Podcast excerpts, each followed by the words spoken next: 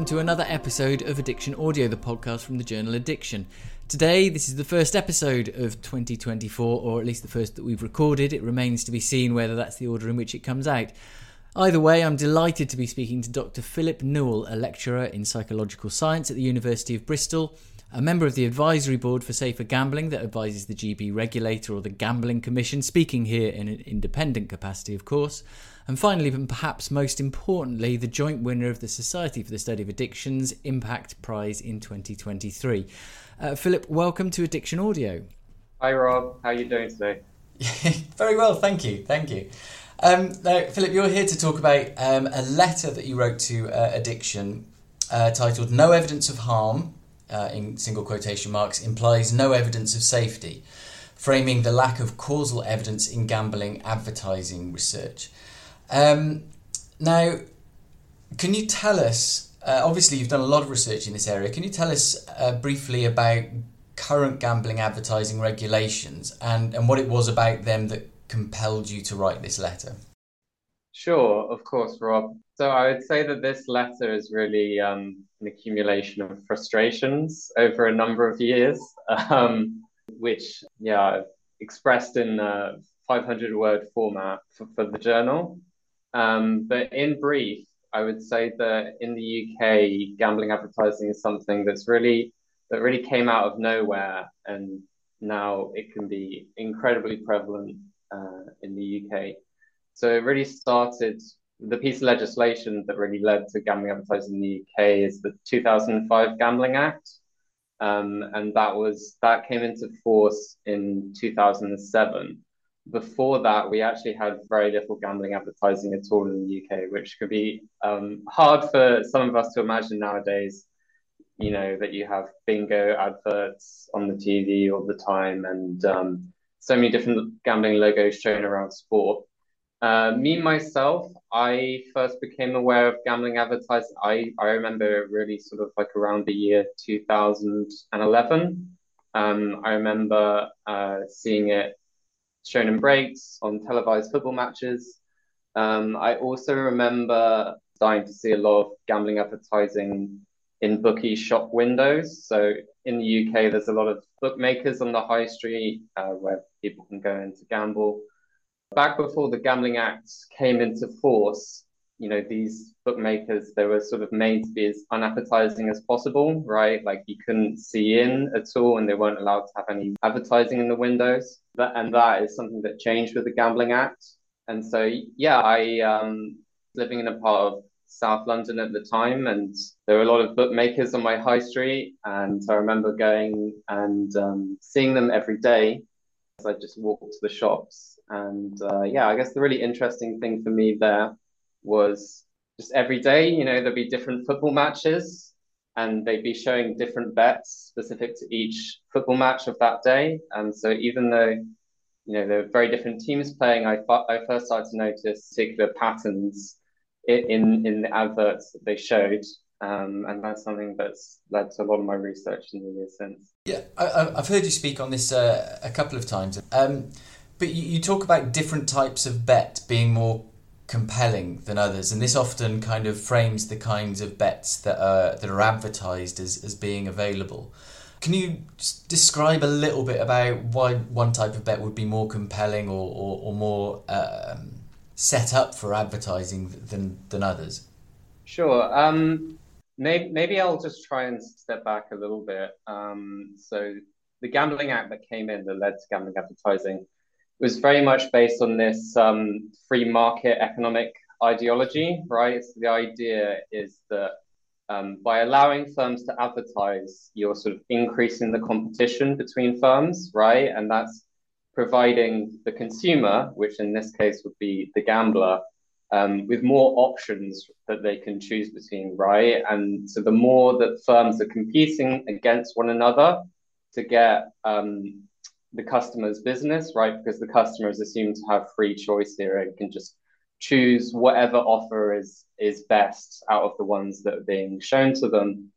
Um, that this is going to lead to more and more compet- competition um, between the firms, in this case, the bookmakers, right? And that competition is going to lead to um, either reductions in price or improvements in quality of the product that's being advertised. And this is going to benefit the consumer, the gambler in this instance, right? That's the sort of economic theory ideology. Um, but this really goes wrong in gambling, right? Um, I guess one of the main reasons that it goes wrong is that there's um, sort of a very big disconnect between the reason why people say that they gamble and the outcomes that they actually get, right? Um, for a sort of a consumer to be rational, like you have to be um, doing things in a way that will achieve your aims, right? um, and the reason why gamblers are irrational, or many of them are, is that um, you know the, the, gambling commission will ask uh, people why they gamble each year in a survey, right? And the, re- the the most common reasons that people give for why they gamble is that they gamble to win, or that they gamble to win um, life-changingly large amounts of money, right? Uh, however, the statistics that come from gambling operators show the vast majority of people lose. Um, there was one chief executive of a gambling company who said in a government select committee that actually the statistics for their gambling company were that 99% of their customers lose, right? So there's a bit of a disconnect here. Um, and if you think about sort of gambling advertising more specifically, there's also another disconnect there in that um, so gambling is something what economists call a zero sum game, right? So gamblers obviously want to make money, but gambling operators, bookmakers also want to make money. And uh, this game is zero sum because um, basically any money that one of them wins, the other loses, right? Like no new money is created in gambling, it's just moved around. Um, and so when that you know, in gambling advertising, operators uh, or bookmakers, you know, they're they're sort of um, they're wanting to sort of advertise either bets or um, offers on their bets uh, that sound like a really good deal, right? Like, you know, um, you know, that's the way to create a persuasive marketing offer, I guess, right? Like it has to sound like a great deal in order to get people to go into the bookmaker or download the app to start betting. However, like what would actually happen here if the deals that they advertised were actually great, right? like if they were offering bets that were generally great and that would make people loads of money if they bet on them, then the bookmakers would become bust very, very quickly, right? Um, because these great deals, like people would basically like if gamblers were rational, right? Like they would just come in, they would see a great deal, they would bet just on that great deal, and then they would leave and never come back, right?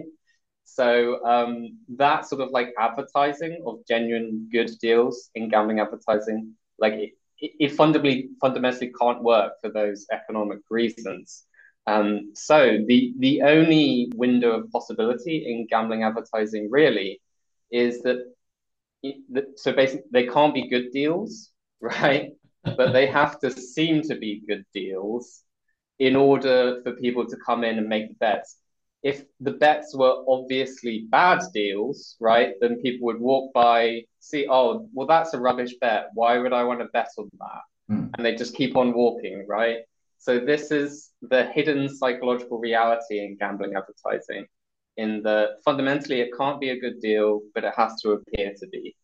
Um, and the patterns that I found, they continue to work essentially every time I've ever you know, seen gambling advertising, uh, where they're showing you the odds on certain bets that you can choose, right? So this is um, what a type of advertising that I would call odds advertising. Um, the other most, and it's one of the two most common forms of gambling advertising. The other most common form is called financial inducements, right? So a financial inducement is like any time there's sort of offering you a bonus or like you know higher odds on your bet. You know, like say they'll they'll they'll turn a, a bet that you know might have turned ten pounds into twenty pounds. If it was successful, they might turn that into forty pounds instead, right? So higher odds on your bet to make the offer seem very compelling. Um, with financial inducements, what they generally do is they have lots of really complicated terms and conditions right? Um, which won't be shown as prominently as the amount of money you can get. In brief, with financial inducements, um, the main thing that they make you do is they make you gamble for a long time afterwards um, to make the bonus money that they're giving you uh, redeemable. And basically, what they do is that they make it so that the implied losses from that additional gambling more than offsets um, the bonus that you got from the inducement. But yeah, that's the inducement category. Odds advertising is probably what I, I've done the more research on uh, over the years. And yeah, this is this is where the sort of like core fundamental psychological pattern um, has really stayed the same uh, since I first started seeing the adverts around 2011. I collected data for my first empirical study in 2014, which was published the next year. Um, I've continued to do follow up studies looking at the content of odds advertising since then. Always see the same the same fundamental patterns. Um, and in, in brief, what they do, if we take say betting in football, you'll have like two teams playing. So there's like lots of different bets that you can make in, in any specific football match. Um, back in the day, you know, you'd have to bet on one of the teams to win, right? So with that kind of a bet, say you've got Manchester United playing Manchester City. There's only really sort of three fundamental outcomes here: either Manchester United win, Manchester City win, or there's a draw, right? There's not a lot of complexity there, something that people can understand quite easily um, and there's not that much sort of scope there.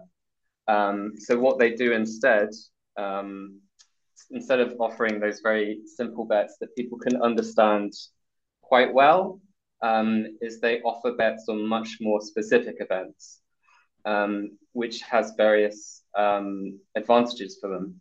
So the first advantage is that they can make the sort of like the, the potential odds on the bet much longer, right? So uh, a long odds bet is essentially one where um, the potential payout compared to the amount of money that you're putting putting down is is much bigger, right? So um, this is something that's attracted to gamblers. Um, so you know, uh, say we're betting a pound each each time, a relatively short odds bet We'll be turning that one pound into two pounds if it's successful. But then um, by advertising bets on more specific events, they're able to offer longer odds, such as turning that one pound into potential five, ten, even a hundred pounds. Um, and this is something the first thing that's really um, quite attractive to gamblers um, because you know, the more you can win from that one pound, the easier it is to just imagine making uh, that life changing amount of money. Um, but the way that they create these long odds bets is by getting people um, by advertising bets on combinations of very specific events. So the thing is, in football and other sports, there's lots of ways that you can make long odds bets that people will not be fooled by an example of this would be, um, say, if you've got, again, Manchester City playing, but playing against um, a very bad team, right? Um, it's not easy to imagine that bad team winning, um, even though the bet will have long odds if it, if it could potentially come off. Um, and what they do instead is they um, advertise bets which are on combinations of, of events that are in, in themselves things that football fans can imagine happening, right? So they'll get that bet on the favorite team, Manchester City, that's easy, easy to imagine them winning. Um, but the bet won't be on them winning. It'll be them winning, um, say, by a very specific score line, such as um, seeing them winning by four goals to one, right? Um, and the thing here is that for the better, it's it's very easy to imagine a good team winning by a high score line like 4 4 1. Um, however, um, the thing is, they, they keep on adding more and more things into the bet to sort of make the, the odds longer and longer. So oftentimes, Um, and I've actually seen this over time, uh, how advertised bets sort of have become uh, more complicated over time. So they'll try and add in other things that are themselves also plausible, easy to imagine happening. So say they'll um, they'll take a very famous player from that team, Manchester City, uh, like Erling Haaland is is their sort of top goal scorer at the, at the moment. And the bet will combine these additional features. So it'll be, say, Erling Haaland to score the first goal and Manchester City to, to win by four goals to one. Um, they'll also oftentimes add in other things like a specific player to get a yellow card, um, maybe both teams to score, um, and maybe the goals to be scored in the, in the first half or something like that. They'll create more and more events, um, which uh, basically that makes the the odds that they they're able to offer um, these long odds, like you know, turning one pound into twenty five pounds, fifty pounds, whatever, right? So they, you know, they've created bets that got a high potential win and and sort of really feel like they're also likely to happen, right? Um, because yeah. they combine all of these individual events that appear plausible um, to happen. So, so as a, as a combination, it's as likely as, as Macclesfield FC uh, beating Manchester, but it just looks more plausible because all the elements of it are, are individually plausible. Yeah, exactly, and um, that's a that's the sort of second. Side of this research that I've done. So I've done a lot of research, um, also looking at the odds to see how fair the, these odds are. And there's various different ways that you can calculate this. Um, but in one of my studies, which used used real bets uh, that people were inquiring about on the social media platform formerly known as Twitter, and I showed that actually, if people had put these bets on, right, and um, you know tried to make money, uh, then they would have lost forty percent of all the money that they bet, which is actually around 10, 10 times higher um, than the amount that you would lose on average when making these sort of like much simpler football bets, like betting on Manchester City to to win. So, you know that that it's really got the two sides of the coin there. In that it appears really attractive, um, but actually, um, it's the bookmaker that that's really winning the most, and that's um, yeah, that's that's the underlying psychology in um, how, how they're able to offer things that seem good but are actually really profitable for them.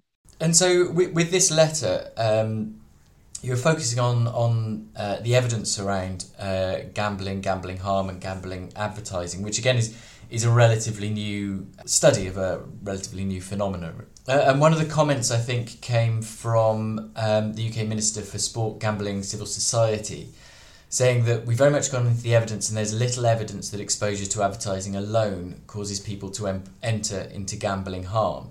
So, so basically saying there's nothing to suggest that this kind of advertising would lead to gambling harms. Um, and what's what's your kind of view on that, and, and, and is that what kind of prompted you to uh, to write this letter?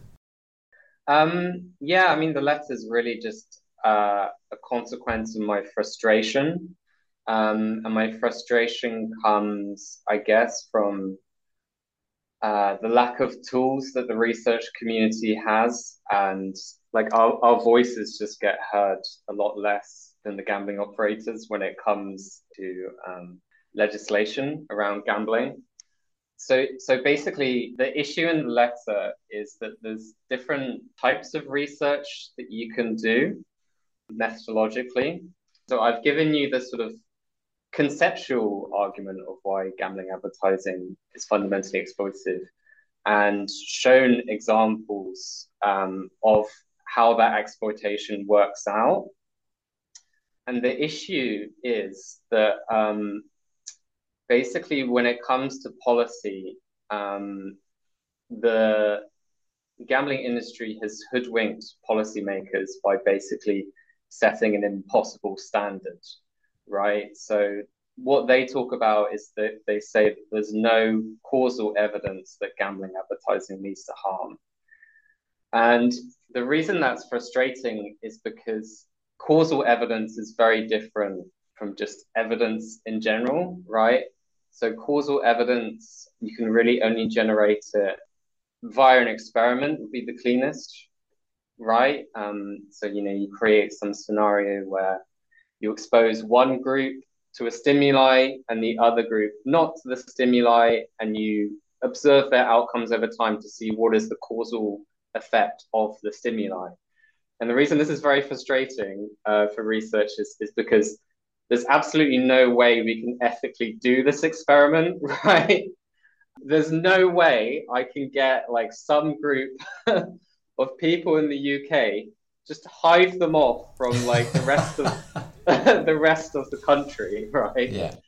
And show one of them loads and loads of gambling adverts and like completely prevents the other group from seeing any gambling adverts whatsoever and then observe the extent to which these two groups experience gambling related harm right? Um, over a period of time right? Because um, obviously like just seeing one gambling advert it's it's very unlikely to have any effect right? And these effects are things that we think emerge over years and years of exposure to um, you know hundreds or even uh, thousands of gambling adverts and logos over time um, I've, I've got a, a study from last year that's counting up those um, gambling log you know the number of gambling logos that you see in an individual football match and um, in addition to the to the um, adverts and commercial breaks, you know, you can see logos just in the billboards around the pitch um, up to thousands of times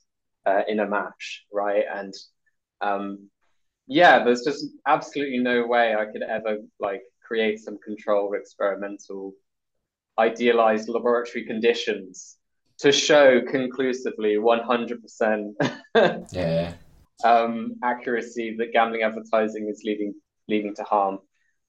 The methods that we have as researchers are, of course, for those ethical reasons, more circumstantial, and you know we have to look at all different types of things. So, in addition to looking at gambling advertising content, you know we'll count up the number of gambling adverts that people are exposed to. You can interview gamblers, like people who've experienced harm, and ask them about you know what they what their perceptions of how gambling advertising has affected them and all of the research that has been done because it's possible to ethically do you know it's all showing various warning lights right? Basically within the confines of what it can show. It's showing that things are are bad. Uh, and very much worth some consideration. Um, however, as researchers, as scientists, right, we always have to like write limitation sections to our papers and always say, of course, these results are limited by the fact that you know it's just correlational. Uh, like we're not able to track exactly like exposure to different types of gambling adverts and things like that, right? Like as researchers, we always have to be cautious and state limitations. And the gambling industry, in its sort of very good tactical argumentation has take has like really grabbed onto these limitations that we have to acknowledge, and it's putting us putting a, um, an impossible standard that the research community can't meet, which is very much where the letter came from, um, and just trying to describe this frustrating state of affairs in 500 words. And, and on that, I mean, I think one of the impressive things about uh, like this letter about these kinds of letters is is where you, you get a, a kind of broad agreement from the research community. Now, you had 50, uh, 50 authors, 50 signatories to this letter. Um, what was that like, just from an administrative perspective? How, how was it corralling 50 uh, gambling researchers, academics into agreeing on 500 words um, to, to summarize the frustrations in this area? Uh, yeah, um, I mean, that was a I, I think another layer to my whole my whole frustrations in, in, in this topic uh, definitely added a, a, new a new flavor to it all last year. Uh, so it all came about from the International Think Tank for Gambling, uh, which happened in June of last year in London. Um, I, I, was asked to give a brief talk there on gambling advertising. Um, and yeah, for, for my sins, at some point during the two day meeting, um, t- towards the end, we were wrapping up. We were like, "What can we What can we do to get these insights from the meeting and sort of like and try and catalyze wider change?" I I had my reservations, but uh, for some reason, I put my hand up and said, "Oh yeah, you know, um, I'm having this particular frustration at the moment about." Um, you know the way the gambling industry help holds research to an impossible standard. Uh, you know, what about if I you know lead on a group letter about this?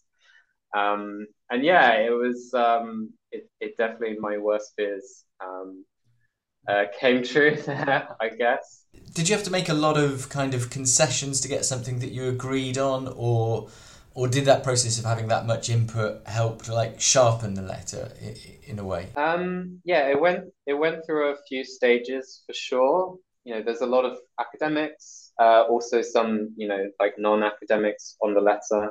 Uh, but I guess academics themselves are sort of famous for having a lot of opinions. um, and yeah, I mean, obviously, like I will definitely blame myself a little bit in the um, you know I knew I was writing for a specific format, a letter which is meant to be really quite short. Um, I wrote an initial draft which is under the 500 word uh, limit, and yeah, I, I, I do regret I wasn't sort of like I did say, but a little bit too discreetly that 500 words was the limit. Mm. Um, and so I sent this version out in a collaborative document that people could add to. And um, yeah, I, I did have like a moment of horror when I saw that the document had made it to um, about 1,500 words long. so yeah, it was definitely a process to try and get those rich insights into um, the shorter format that we ended up with. Yeah, definitely. Uh, my collaborators helped with that a lot. Um, in particular, my frequent collaborator Jamie Torrance, uh, who's the first author on that gambling logo counting study that I mentioned um, from last year. He was particularly helpful. Um, but yeah, just getting that initial draft in the, um, the appropriate length was definitely an issue. Uh, there were also a lot more issues after that.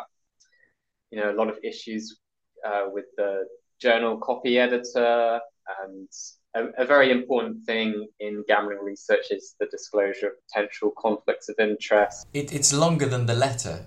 Yeah, those conflicts were, I think, initially completely left off, and so I had to ask for them to be included. And basically, each time a new version of the letter was created, there would be some, of course, like like mistakes creep in, but then you know someone would spot something and then someone else had a follow on. Um, yeah, it, on a per word basis, it was definitely one of the most challenging pieces of work I've been involved in. But um, also, you know, um, immensely gratifying to be um, at the end of the day on, a byline with so many of my um, research heroes. You know, um, it's not just uh, any any old fifty people. You know, there's a, a number of um, yeah. very close collaborators and other people whose work in the field that I've admired for a number of years. Uh, uh, absolutely. And, and what would you what would you like to see uh, happen next in the UK around, uh, particularly and specifically around gambling advertising regulations? What do you think the next steps should be? Yeah, so in the UK, we had a government white paper published last year, which we were anticipating for a long time, announcing how the government intends to regulate gambling differently. We were very frustrated there was no direct action on gambling advertising. And um, basically, one of the reasons that they cited was just before the, before the white paper was published, the top men's professional football league, the Premier League, they announced some self regulation that from, I think, 2026 onwards, um, I forget the exact year, they're going to remove the gambling logos shown on the front of the shirts, right? And this is an issue because, like, on average in a given season, about eight out of 20 of the clubs in the men's Premier League will have gambling logos on the front of their shirts. And the people in the government who drafted the white paper, basically, they were like, well, this is great. We've solved the problem of gambling advertising in sport. However, the um, the the paper that I mentioned earlier, the one uh, done with my collaborator Jamie Torrance, uh, we not only counted the logos um, in a average men's Premier League football match, but we also counted the location of these logos. We found that if you watch the match, first you see on average thousands of logos, uh, but only 7% of these thousands of logos are shown on the front of the shirts. Many more logos are shown on billboards around the pitch and also other places. So they, they still allow gambling logos on the sleeves of the shirts, um, and they can be seen all around the stadium nowadays. Um, and yeah, the issue here is um, the you know the, the, the government saw this bit of self-regulation. They're like, great, this has solved the problem. We don't have to do anything. Um, so this study in particular, uh, uh, along with the letter, I hope there'll be impetus that you know the, the government will finally realise that um, there's need to do more here. Absolutely, it's it's a fascinating time for for gambling research, uh, particularly in gambling advertising. Uh, Dr. Philip Newall, thank you so much for your time today. Thank you, Rob.